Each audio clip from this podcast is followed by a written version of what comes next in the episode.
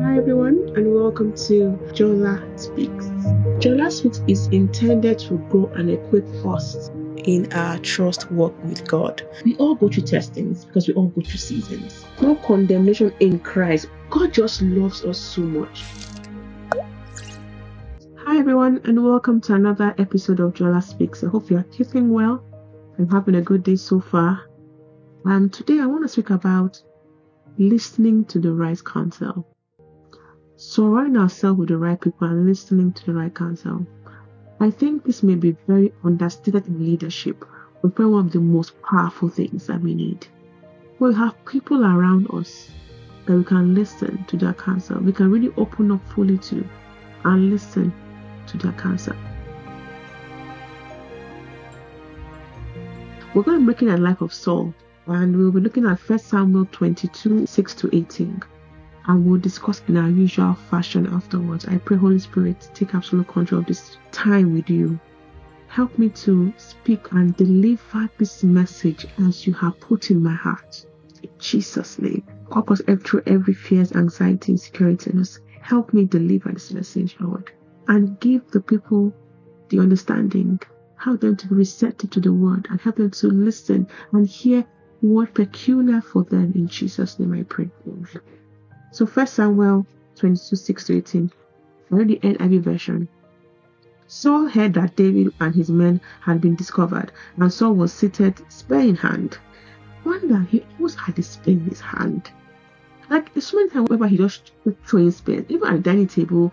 Like I want you, it's not that they had spears everywhere he passed. Maybe spear was one of his most loved and most used instruments of war still like everywhere. He just had spares and was always showing spares. Like I don't know why.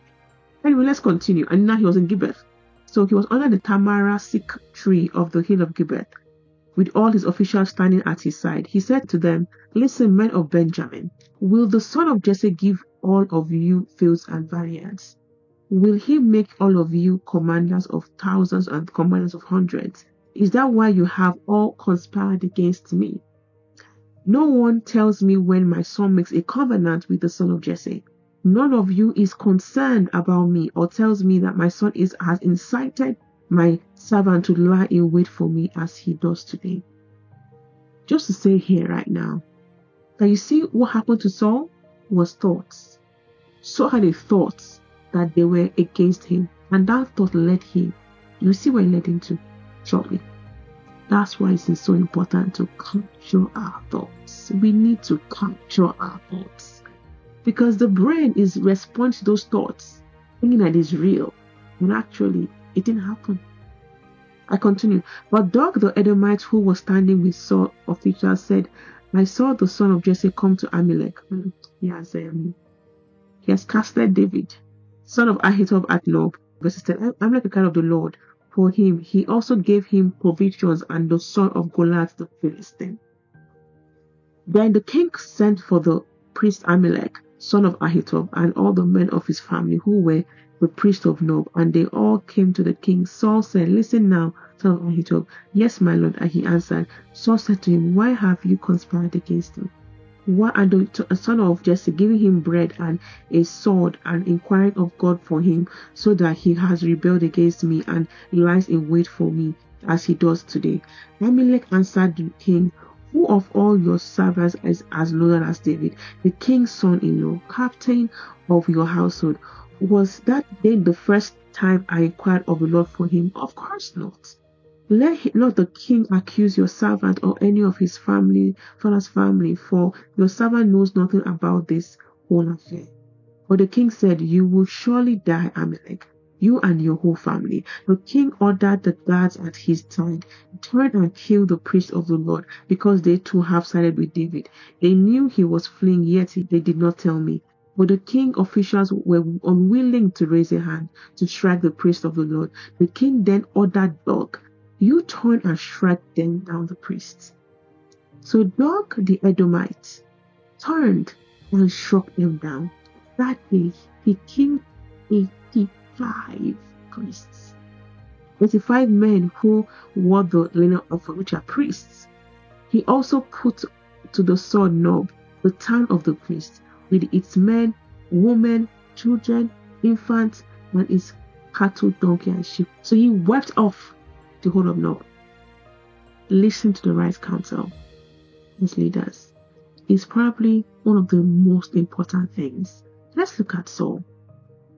Saul, I'll say 95% of people around Saul were literally yes men. His guards, his officials, they, they, they couldn't question him, they couldn't talk to him. It was literally men after Saul's own heart. When Saul says should, they should do, they're going to do. If Saul says don't, don't put a ditch, in that ditch. If I don't put me deep down, Saul says kill people, they're killing the whole town. Those were the people that were around Saul. But then God had put people that were right counsel in Saul, but Saul did not listen. For example, Samuel. Samuel anointed Saul also a number of times before God removed him as king. That what you're doing is no good. Change your ways. He did not listen. God used Jonathan. Hmm, he did not listen. Over here, Ahimelech told him, This person wants to kill. He's your best person. Why do you want to kill him? He was so determined to kill David. And you see that he had put everybody away that could have given him the right counsel.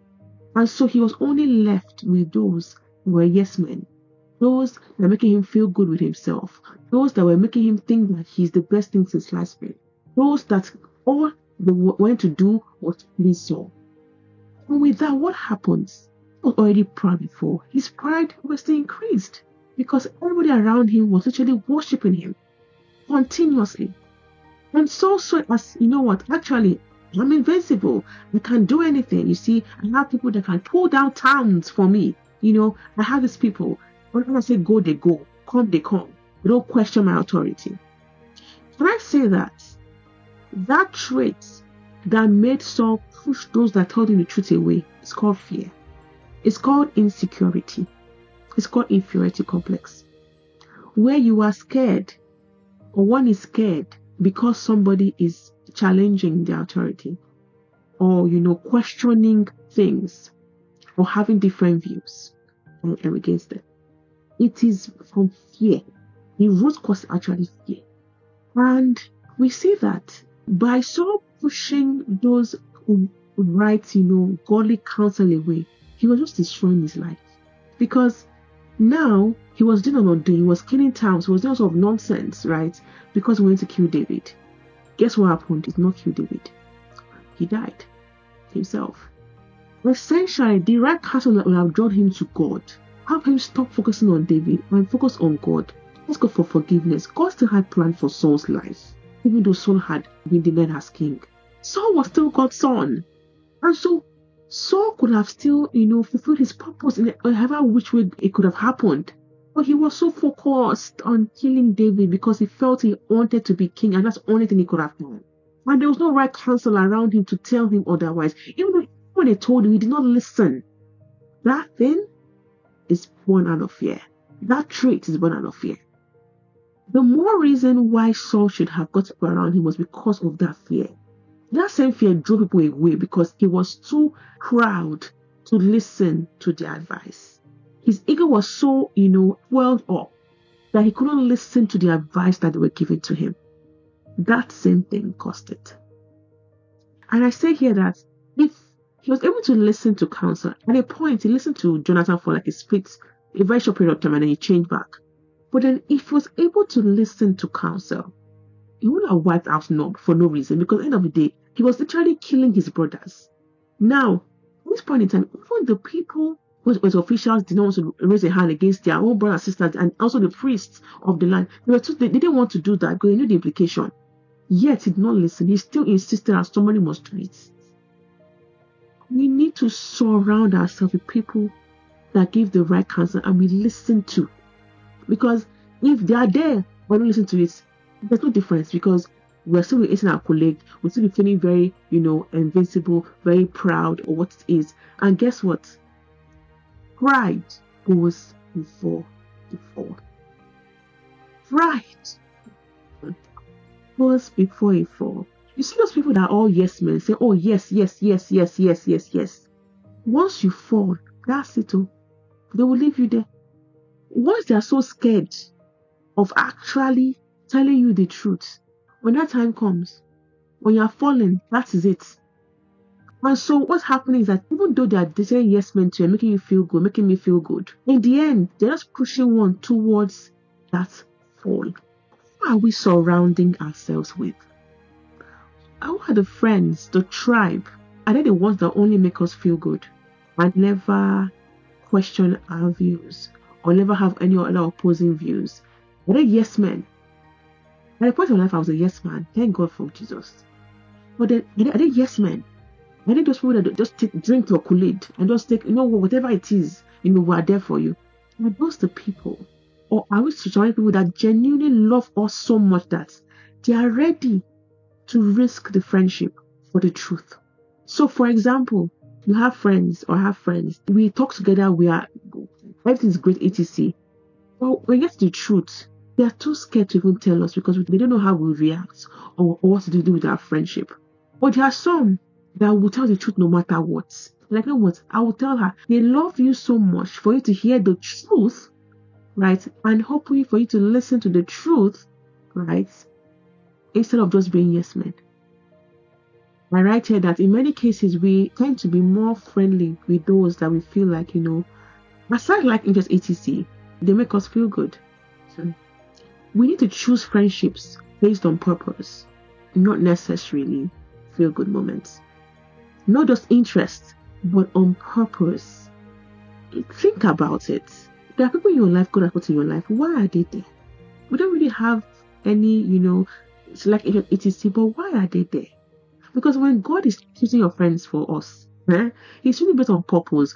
What is taking us to? What is leading us to? How we're going to align to His purpose and will for our lives people will not be yes men. They probably will not because they are there to fulfill purpose, not necessarily make somebody feel good. I write here, friendships is about growth and not necessarily feeling good all the time.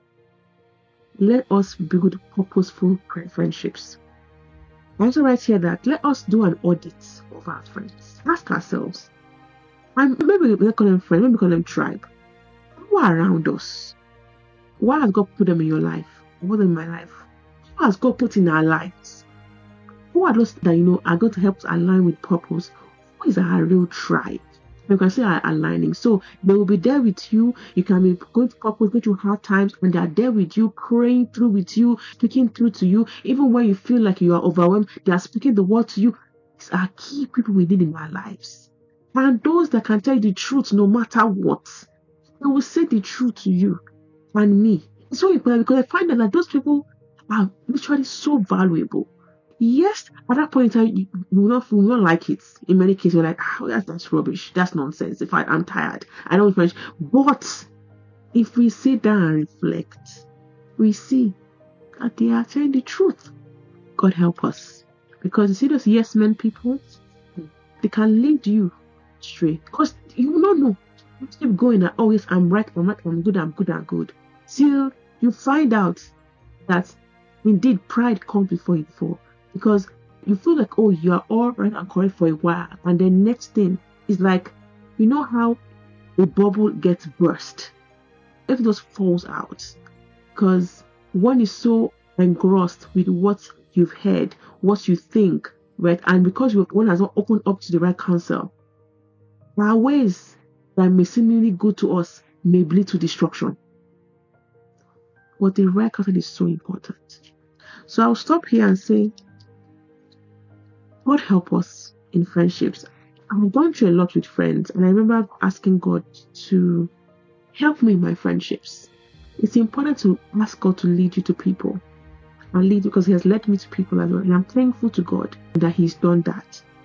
And I know very clearly, okay, this person is definitely, you know, one that I need to speak to, purposeful. And so I'm not just making friends based on how I feel. And so I encourage you to do the same, to build purposeful friendship. Ask God to lead you to those people that are that He has called you, has called, you know, to be able to fulfill purpose in life. So thank you for listening to me today. God bless you. May God helps you and gives you the heart to build the purpose of friendship He has built and He has made ready for you. Those people that you wondering why, well, let God, you know, reveal to you. Thank you for listening to me today. God bless you. I love you. Bye.